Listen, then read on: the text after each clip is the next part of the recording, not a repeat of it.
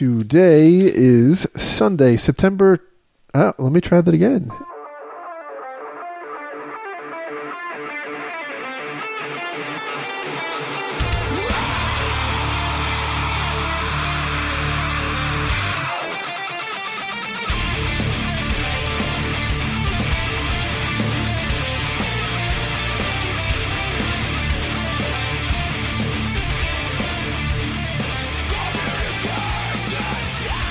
Today is Sunday, November 24th, 2019, and this is episode 241 of the Defensive Security Podcast. My name is Jerry Bell, and joining me tonight, as always, is Mr. Andrew Kalat.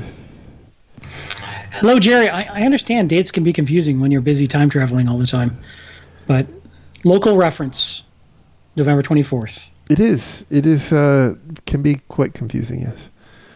But uh, if you could get around to getting me some winning lottery numbers, I I would really appreciate it. my my, my next trip forward, I will. Yep. so, how are you otherwise? How's things? I'm doing very well. How are you?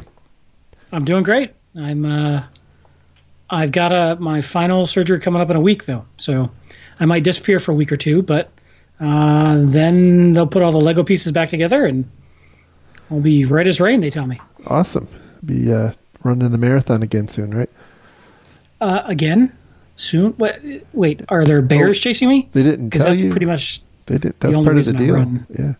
Oh man, I knew they were putting some extra parts in there for some reason. That's right. That's what that battery is for. Keep you going. All right. Uh, just a, a couple of uh, housekeeping items. First, uh, you know, normal disclaimer: the thoughts and opinions are ours and not those of our cats and employers and um, wives, spouses, whatever. So, yeah. And uh, also, thank you to our Patreon donors. Uh, Yes, you guys are awesome. Thank you very much. Thank you if you. Uh, if- oh, go ahead. if you want to support the show, you're more than welcome to uh, join our Patreon. I know we got real spotty there for a little bit, but I'm hoping we'll now get on a more regular schedule again. Absolutely, we're trying. We're we are definitely trying. All right, so um, we ha- we have a couple of stories, some pretty interesting ones um, for for today's show.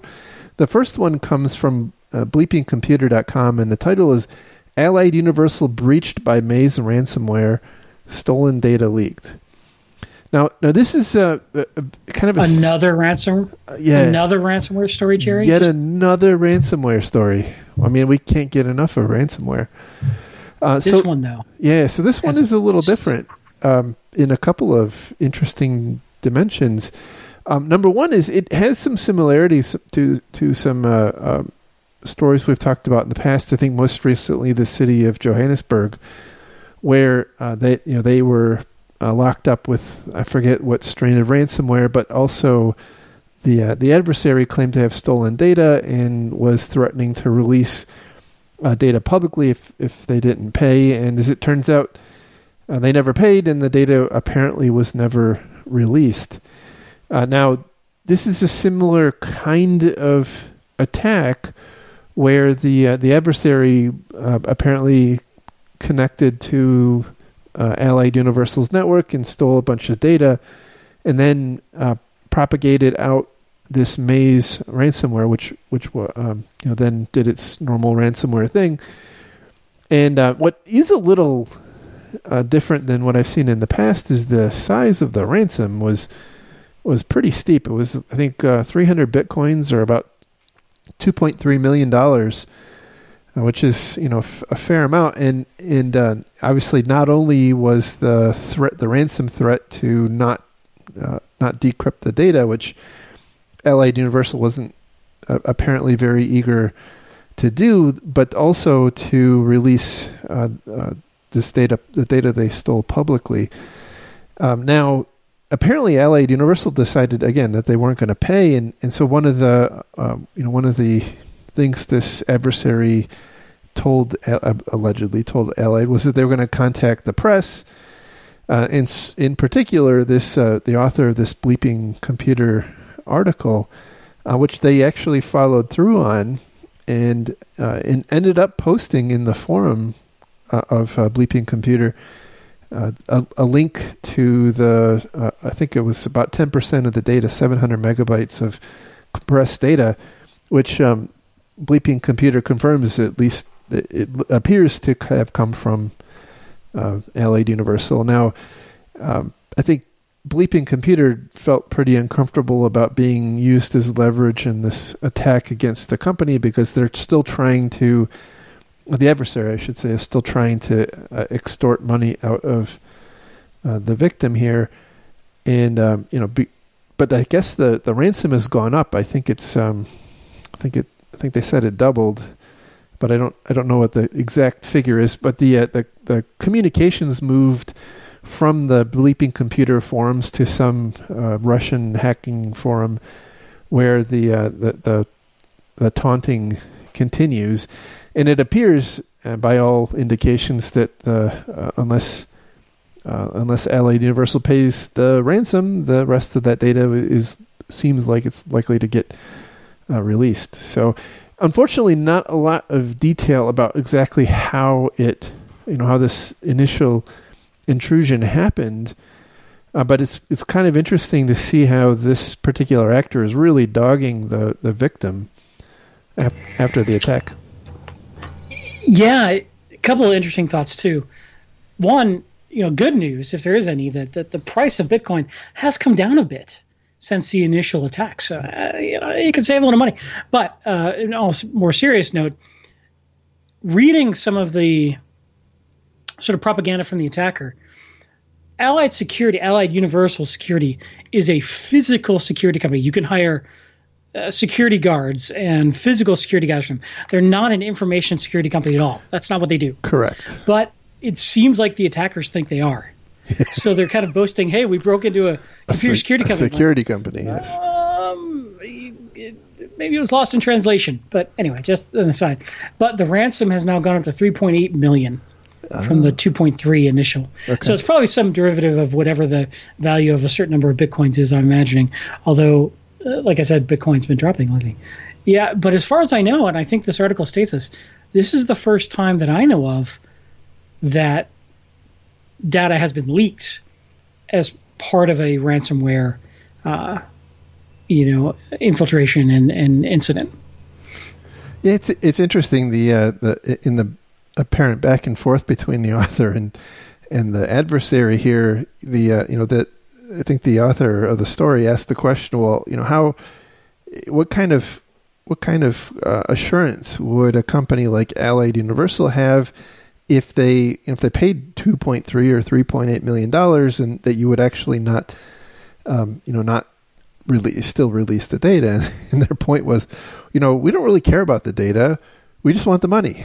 And if we, you know, if we if we weren't true to our word, then the next time we we run this attack, you know, the people aren't going to pay, which is kind of similar. I mean, it's very similar parallels to some of the earlier days of the norm, you know, the more traditional ransomware discussions. Yeah, yeah. You've you've now got these groups that have to sort of worry about their reputation, which is somewhat interesting and good because in many ways, ransomware in general has gotten a bit of a reputation of don't bother paying because you're not going to get the decryption key anyway uh, for some of these groups. You know, the other thing I thought was interesting is, and I haven't seen this a lot, there was ongoing communication and negotiation between the victim and the ransomware group. And rather than just a, hey, you can't talk to us, here's my Bitcoin address, either put the money in or you're dead kind of thing, which is what we typically have seen most often in the past. Because the apparently the, the victim offered to pay no more than 50 grand US uh, for their decryption keys. And of course, the bad guys say no way. The other thing I thought was interesting is this is a new aspect because now not only do we have active ransomware spreading in the environment, but we've got exfiltration of a large amount of data in addition to the ransomware, which could potentially trigger additional alarms depending on how they exfiltrate it. It's a little more complicated. It's you know, not that much complicated to find an exfiltration point, but it is something that we as defenders could and should be looking for. If suddenly we see a big uptick in exfiltration of data, that could be the indicator of the early stages of a ransomware attack now.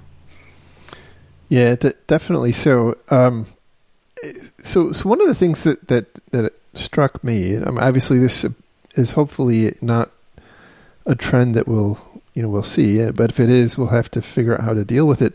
But one of the interesting uh, aspects that that I was thinking is you know in in kind of contemporary times, there's a a, a lot more focus around uh, personal privacy and you know the privacy of uh, of personal information when you, you have laws like GDPR and and the California Consumer Privacy Act and, and lots more coming online LGPD down in Brazil. And you know we we've talked in the past about how draconian some of those fines are, but setting that you know setting that aspect to the side for a second, I, I wonder if over time there you know if this does end up becoming something of a of a trend, if there emerges some expectation that companies who find themselves in this position have an obligation to keep that personal data out of the public eye. Well, it, goes back to a debate we had in the past, which is is a ransomware incident a, a breach in the sense of disclosure of data? And that was a debatable point. But here, it right. is a disclosure of data. Correct. And that changes a lot of the risk profile and aspect of these sorts of attacks, and potentially your compliance and regulatory environment and how you respond to these attacks in terms of notification. Uh, because you're absolutely correct. If, if these, because if you look at the sample files, it looks like things like uh, separation agreements and other, you know, potentially PII laden confidential bits of info. That's a whole different conversation with your potential regulator than, hey, we our our files got locked and we can't get back to them. Yeah, exactly, exactly. So you know, obviously, I, I, I think this is is is likely to increase the, the scrutiny that a, a breached company would fall under uh, from a regulator like you know under the GDPR or the CCPA or one of those other uh, laws. But I guess that you know, it kind of t- setting again setting those to the side. Uh, I, I I do wonder if there is um, you know if there's there's going to be an expectation of you know of companies um, to pay, and, and so it it it really changes the dynamics. I think in an interesting way because in the past, you know, it was it was really except in certain edge cases like maybe in in healthcare and whatnot. If a company lost personal data, you know, it wasn't it, it wasn't necessarily the worst thing in the world for the end victim, you know, the the, the consumer or the, the individual whose data was uh, you know was destroyed.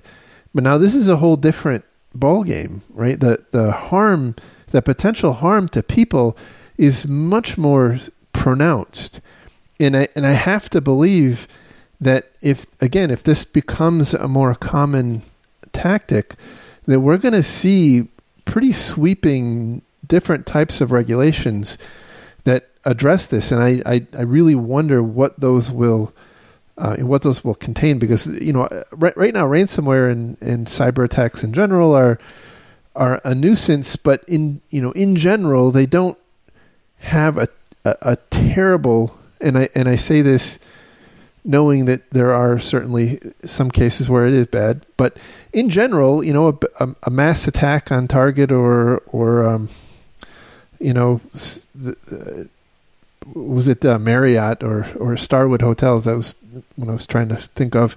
You know, they're they're not um, they're not necessarily super damaging to the um, you know to an individual, but if it's your personal data that's actually you know being posted online and and you know usable or, or you know useful in the commission of, of different types of fraud and whatnot, or you know you potentially it, you know ends up going in some kind of dossier about you you know because like you said you know it, it gives information about why you were terminated from your last job that would otherwise be um, you know pr- pretty sensitive type of information that would not be public so you know these are these are starting to be some some of the things in I, I suspect looking at the names of the files that in, under the GDPR would be considered um, special classifications of data, which are the kind of the most you know most serious types of data. The intention there is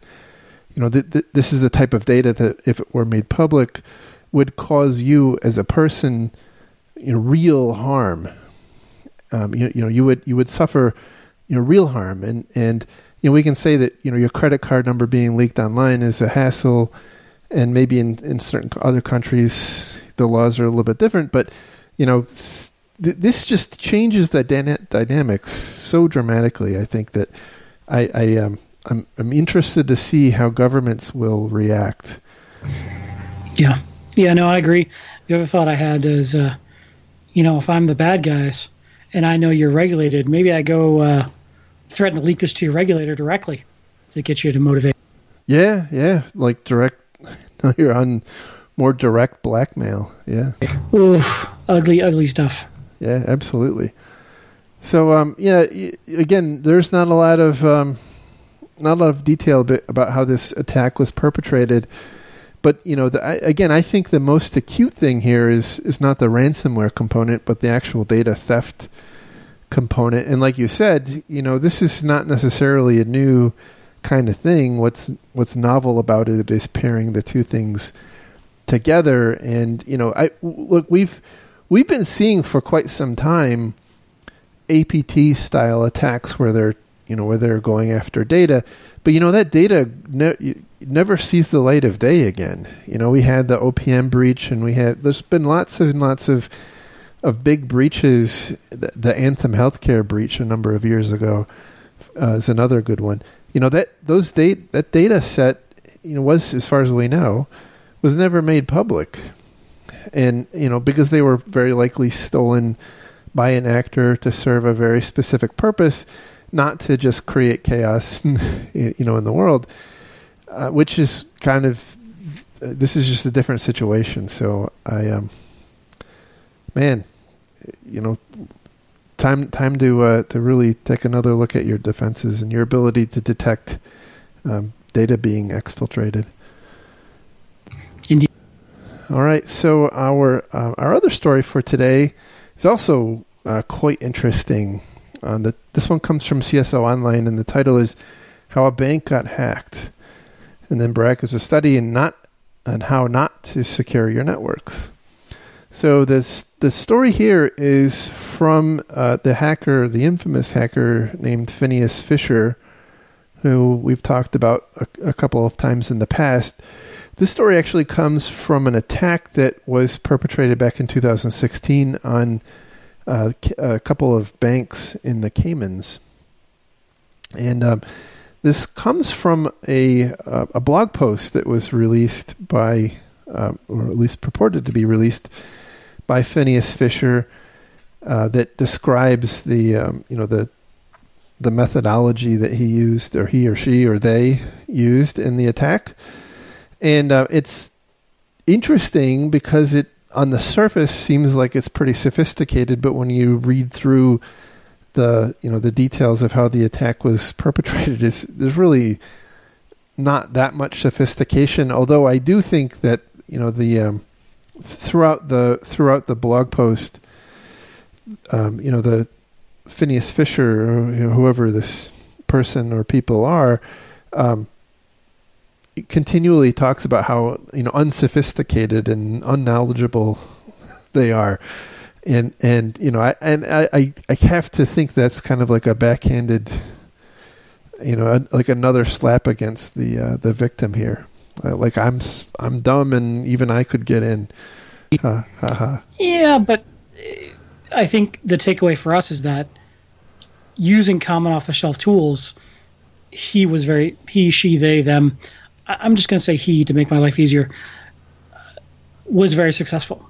There yes. wasn't a lot of really sophisticated stuff being used here, which goes to a couple of points. The bad guys only need to be as sophisticated as they need to be. Right. And you know, not everything is nation state. And even if it is nation state, by the way, there's nothing that stops a nation nation state from using very unsophisticated methodologies if it works. Correct. Which we've seen this in the past. The, yeah. Yeah. There's yeah. there, there's the uh, there's a current story we don't have it in our list to talk about, but how the uh, the Iranian intelligence uh, community is using, you know, is perpetrating super advanced attacks against uh, utility companies using password spraying attacks. Wow. Right? Right? Uh, that is That's some bleeding nation, edge. nation state stuff. So, um. Yeah. So so anyway, uh, Phineas the, the blog post Phineas Fisher posted was titled "How to Rob a Bank." Um, it's it's kind of interesting because the this not only has um, you know Phineas Fisher's account, but it also includes a report that was commissioned by the bank, written by Price Waterhouse. Uh, We, who- we think. we we think. I mean, but all intentions are. I've seen these reports before, and I have no. Yeah, it looks looks pretty accurate. Yeah. So anyway, there's a report that purports to be from Price Waterhouse, commissioned by the bank uh, to investigate the uh, the intrusion, and and uh, well, Phineas Fisher um, had maintained access long enough to actually get a copy of uh, the report. So that's kind of embarrassing as well. Yeah, that's worth kind of taking a look at for just a moment. The bank reached out to PwC to come help them understand what was going on. So the initial indication of the bank was unauthorized SWIFT transfers. SWIFT is the inner banking money transfer system, one of them. And you might remember from a few years ago, going after SWIFT was all the rage, Yep. and this was you know kind of in, that, that, time it was frame. in that time frame, right? Yeah. So keep in mind 2016.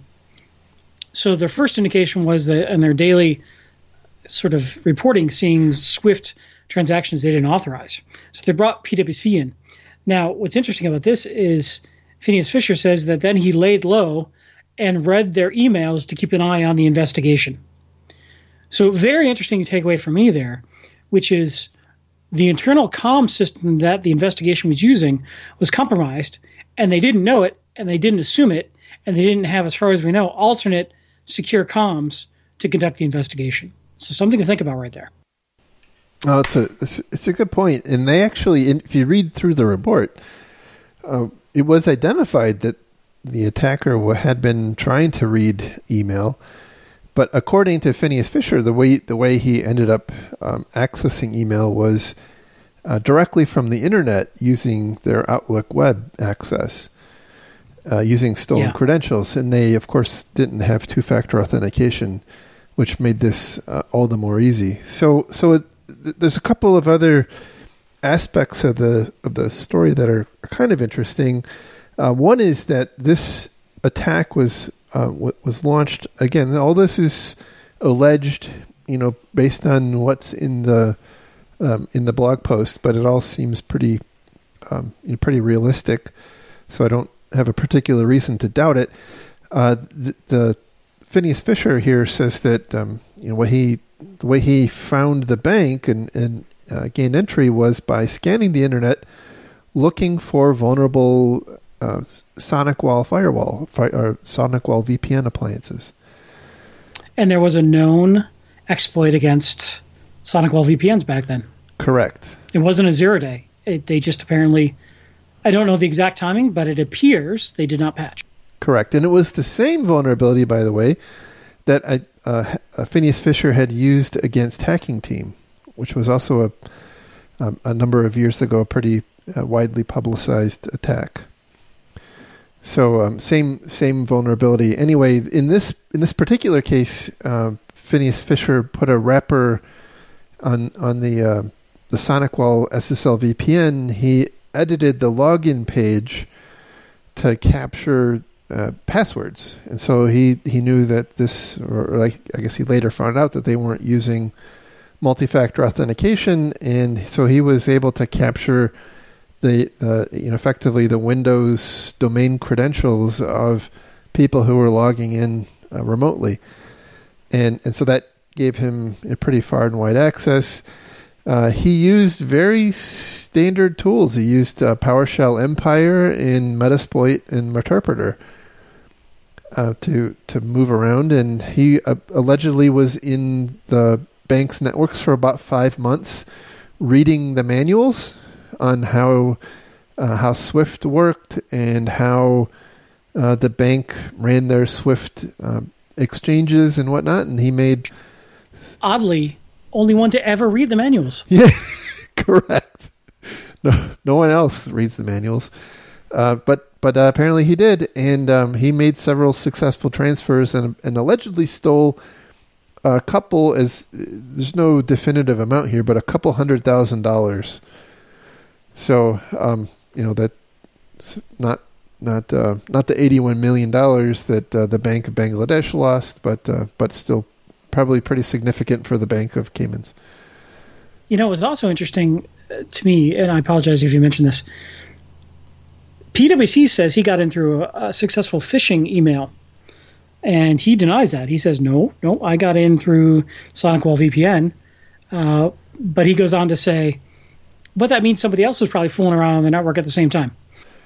Yeah, yeah. So I, yeah, I, I, I caught that in the article too. But if you read through the PwC report, the the way it's referenced now, I haven't read the whole hundred and what 106 109 pages of the report but in one of the artist one of the um, artifact analysis sections they looked through email archives and they found as you pointed out evidence of a targeted phishing attack using um, i think it was adwind uh, the adwind uh, uh, trojan which you know by all rights is a a Trojan used in targeted attacks.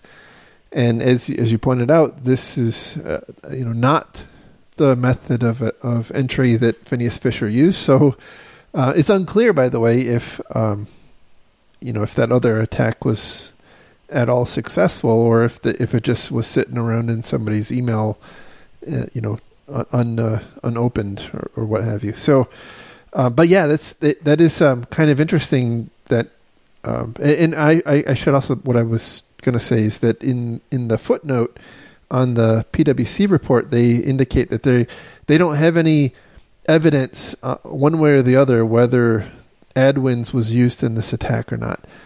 But one thing that is clear is they did they did not identify, as far as I can tell, and again I haven't read the whole report. They did not identify uh, the VPN concentrator as uh, involved. So that's um, that's interesting. And I'm sure one of your favorite parts of the report was that he was able to run Mimikatz on their Active Directory controller. Of course. I mean, what what else is Active Directory for? Like, I don't even. I, you know, at some point, printing. it allows you to print over the network. At some point, it should just come installed, pre-installed with Mimikatz. Like, why why make this even harder? When did you become the cynical one?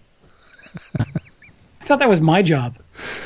It's uh, it's been developing. It's been how things have changed. Yeah, it's been developing for a while. Um, let's see. Um, so so Phineas Fisher uh, said that in the uh, in the aftermath of PwC's investigation, they found a lot of his tools. Um, you, the Meterpreter uh, web sh- the interpreter shells in and uh, PowerShell Empire that he had used to maintain persistence, but uh, they did not find his quote back door, and that was how he uh, he after a while he laid low and came back and ran Mimikatz again and got passwords, presuming that the passwords had been reset, and so he was back off to the races and had access to email. Presumably, that's how he got access to the uh, the PwC report, uh, but no no specific confirmation there uh, I, it is interesting, as you pointed out, about the um, the importance of uh, you know unless you're really damn sure that you don't have a, a continued problem, using your email as a method of of coordinating response and communication, as uh, you know, as is evidenced here. So, uh, kind of interesting, but you know, at the same time it's not e- email is probably not the only problem you have, right? You mean no, no. You got to think, and it's and it's easy to look at it in hindsight and go, "Oh, look what they did." Right. yeah, exactly. But, you, you, you know, I don't point this out just to beat up on them. I point it out because it's something you should be thinking about ahead of a crisis. Right. Yeah, yeah, exactly. I mean, if you have somebody in your network, or let's say you're a Windows shop and you've got a you know pretty pervasive uh, breach, you know you almost anything on your network, your email, you know your any given workstation, any of your SaaS utilities like uh, let's say Slack or or what have you are are you know, quite possibly also compromised, uh, you know, if nothing else, through one of the workstations. And so, you know, in that kind of a case, how you know how do you respond? How do you coordinate incident response? Because it's without those tools, you're, you're kind of uh, you've got both hands tied behind your back. Yeah, yeah. Unless you've got a plan ahead of time.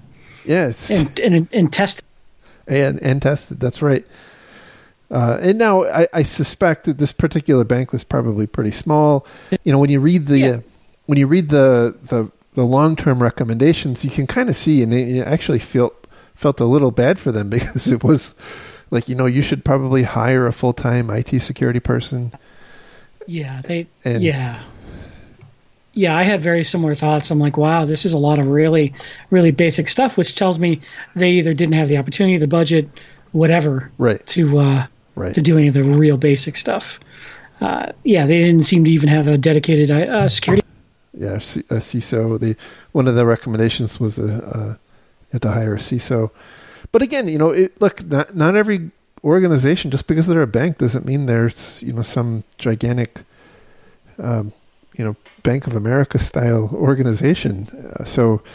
Uh, banks, and by the way, historically are pretty low margin businesses, and and so um, it's not necessarily surprising to see that they don't have, um, you know, they don't have everything that you might expect them to. But it's, you know, it's it it, it does point out uh, what can happen if, um, you know, if you don't have the, uh, you don't don't have all, all, the right parts in place. The other the other thing that I thought was pretty interesting was the way these were they were targeted, and as I mentioned, they um, Phineas Fisher identified this uh, this bank using a ZMAP scan, looking for vulnerable versions of um, of um, this VPN appliance, and uh, and apparently was just kind of grepping through and found uh, these IPs in the Caymans, and and that for some for whatever reason was just you know, interesting to him, and and it turned out to be a bank, and so. Uh, so, so there it was. I think alleged. You know, if you follow the logic, it seems like he wasn't really even trying to find a bank to attack. It just so happened that uh, it was a bank running a vulnerable version of the VPN appliance in the Caymans, and all those three three things lined up uh, just uh, in, in such a way to attract his attention. Well, and unfortunately for them, he was quite successful. Yeah, yeah, but you know, in the end, it doesn't sound like they had. I mean, they they, they lost some money, but it's certainly not you know among the most devastating attacks we've we've talked about. Uh, there was a, there was another story um, this this week about how Target, the, the, retailer here in the U.S. who had the major breach back in 2013, uh, um, they're suing one of their insurance carriers for something like 70 or 80 million dollars because the insurance company um, you know, didn't pay, even though they Target thinks they should have.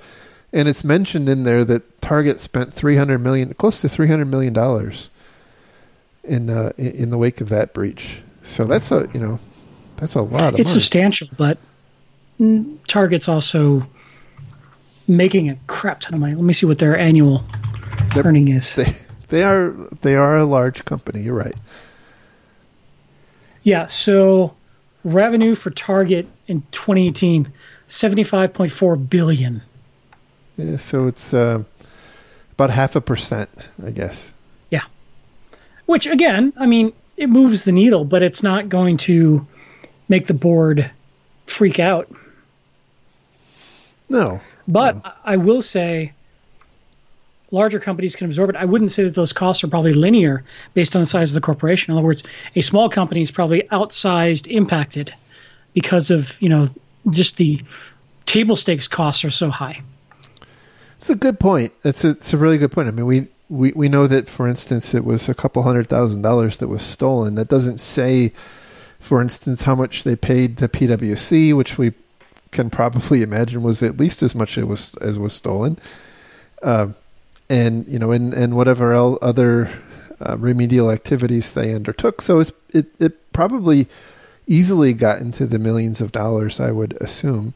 We know that in the city of Atlanta, who had a, a pretty famous ransomware incident last year, you know, they, I, I, don't know what the current number is, but, you know, they, you know, they kind of uh, went, sounds like went to town and, and, you know, funded a lot of uh, long languishing IT upgrades and put that into the pot of you know of, of damages, right? So you know we we we want to move to cloud, and you know, but it's not been a funded initiative. But now we had this ransomware attack, so we you know we're going to move to cloud, and now that move to cloud becomes part of the you know the damages that we attribute to the ransomware attack, which you know I guess in some respect you can you can understand uh, but in, in others it seems a little disingenuous. But uh, but there you have it. And and either way, I, I attribute the damages to your mom. very very nice. It's been a while. Very very nice. Yes. I, I did, did you like the book I sent you or the uh, the book cover? Right. That was absolutely hilarious. Yeah. I'll I'll see if I can post a picture of that somewhere for the uh, listeners. It was a uh, the, for for those of you who are wondering. It's on, on Twitter. I posted this book of it was a I forget the name of it. It was but it was like a guide to your mom, or it was how to how to pick up your mom. It's pretty funny. So, if it did not already exist, I would have had to have written it. True, very true. All right. So, any uh, anything else? You know, there's there's a lot going on, but you and I are still kind of getting back in the swing and you know, there's so many other interesting stories out there. I would I would just say, hey, we're we're we're ramping back up, and hopefully we'll get back to a weekly cadence on this, or uh, at least every other week, and get the shows out on a more regular basis. So, thanks all for sticking with us. I know it's been a crazy year, some of which has been my health, some of which has been Jerry's schedule. He's a much busier and more important guy than I am, that's for sure. Uh, but uh, hopefully we'll we'll get back to being a trusted podcast provider for you. And you know, just as a generic reminder, we are completely unsponsored, and we did that on purpose. Uh, we don't want any third parties influencing our editorial comment. So we do rely on donations and uh, or just out of our own pocket. And I will say that people have been incredibly generous, and it's humbling and mind blowing to me that all sorts of random folks out there uh, throw some bucks our way to keep the show going. And I really, really do appreciate that. And and I hope we have lived up to your expectation and made it worth it. And uh, I feel bad that we've missed so many opportunities in the past year, but we're hoping to make it up to you now. And uh, thank you for your continued support. And hey, even if you're just a listener, thank you for your support. Um, Jerry and I do this because we want to do this. And uh, we've been doing it for what, five years now? Actually, so I mean, I think you've been here six years. The podcast is about to celebrate its seventh anniversary in wow, like two weeks. That's crazy. So yeah, that is crazy. So, anyway, I just want to say, you know, just random off topic rant. Thank you for supporting us and continue to support us. Absolutely, yeah. I'd, I'd echo that. Thank you very much. I'm not sure that I'm uh, more important than than uh, than you are, but uh, but uh, thank you. And yes, we will absolutely strive to uh, to put out more shows in the future and uh, kind of get back on track. And by the way, I, I haven't looked at our bandwidth usage, but um, you know, before we before we you know we, we we went away for a little while, we were pushing when I released. Just so so you know, we would we were for a couple minutes after we were saturating about five gigs a second, which is wow, which is quite a lot. Yeah, so that is a lot of coma words. I've got, I've got, uh, yes, well, a lot of coma wards, a lot of prisons, a lot of, um, yeah, uh, you know, uh, CIA black sites. Yes, right, use right. us crowd use control, us for torture. Crowd control. Right, they blast it from the the tank top of tanks to get people to disperse. Uh, hey, you know, we've at least we're providing value. Absolutely, absolutely. To, I mean, it's some to, ways to, the, to somebody. it's different for everyone. Anyhow, thanks again for uh, for listening. Uh, hap- for those in the U.S., happy Thanksgiving. Uh, you know, happy holidays to everyone um, everywhere else, and we'll talk again soon. Have a great week, everybody. Bye bye. Take care.